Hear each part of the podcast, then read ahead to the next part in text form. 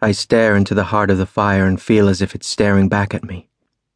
But that can't be right. I know that. The air swells and wails and roars around me like the world is in pain.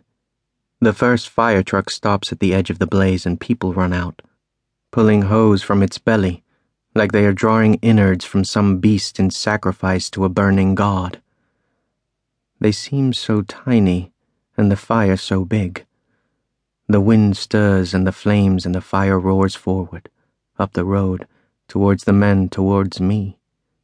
Fear flares inside me and I turn to run and almost collide with a woman wearing a dark blue uniform walking up the road behind me. Are you okay, sir? She says, her eyes soft with concern.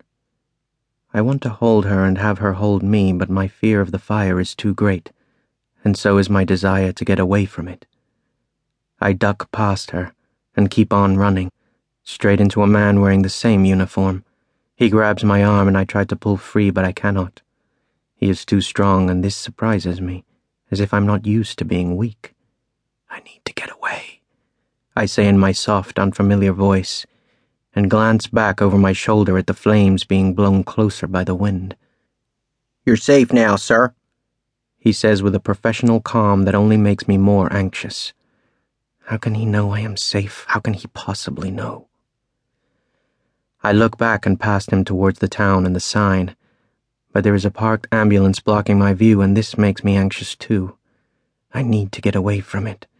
I say, pulling my arm away, trying to make him understand. I think the fire is here because of me.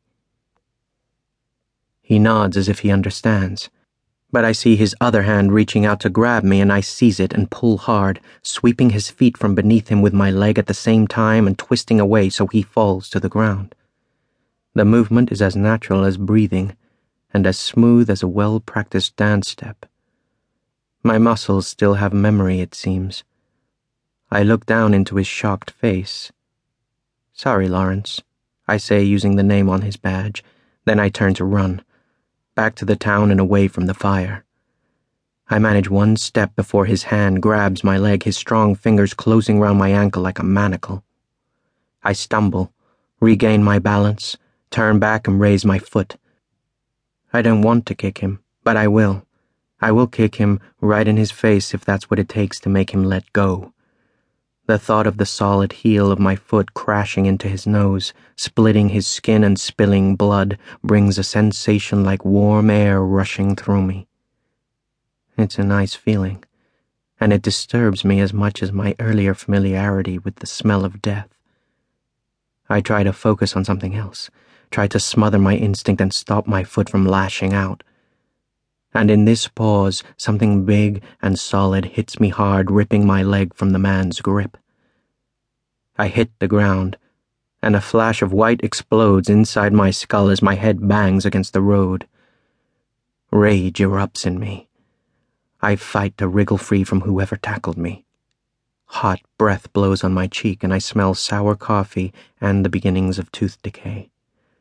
I twist my head round and see the face of the policeman who nearly ran me down. Take it easy, he says, pinning me down with his weight. They're only trying to help you here. But they're not. If they wanted to help, they'd let me go. In a detached part of my mind, I know that I could use my teeth to tear at his cheek or his nose attack him with such ferocity he would want to be free of me more than I do from him. I am simultaneously fascinated, appalled, and excited by this notion, this realization that I have the power to free myself, but that something is holding me back, something inside me. More hands grab me and press me hard to the ground.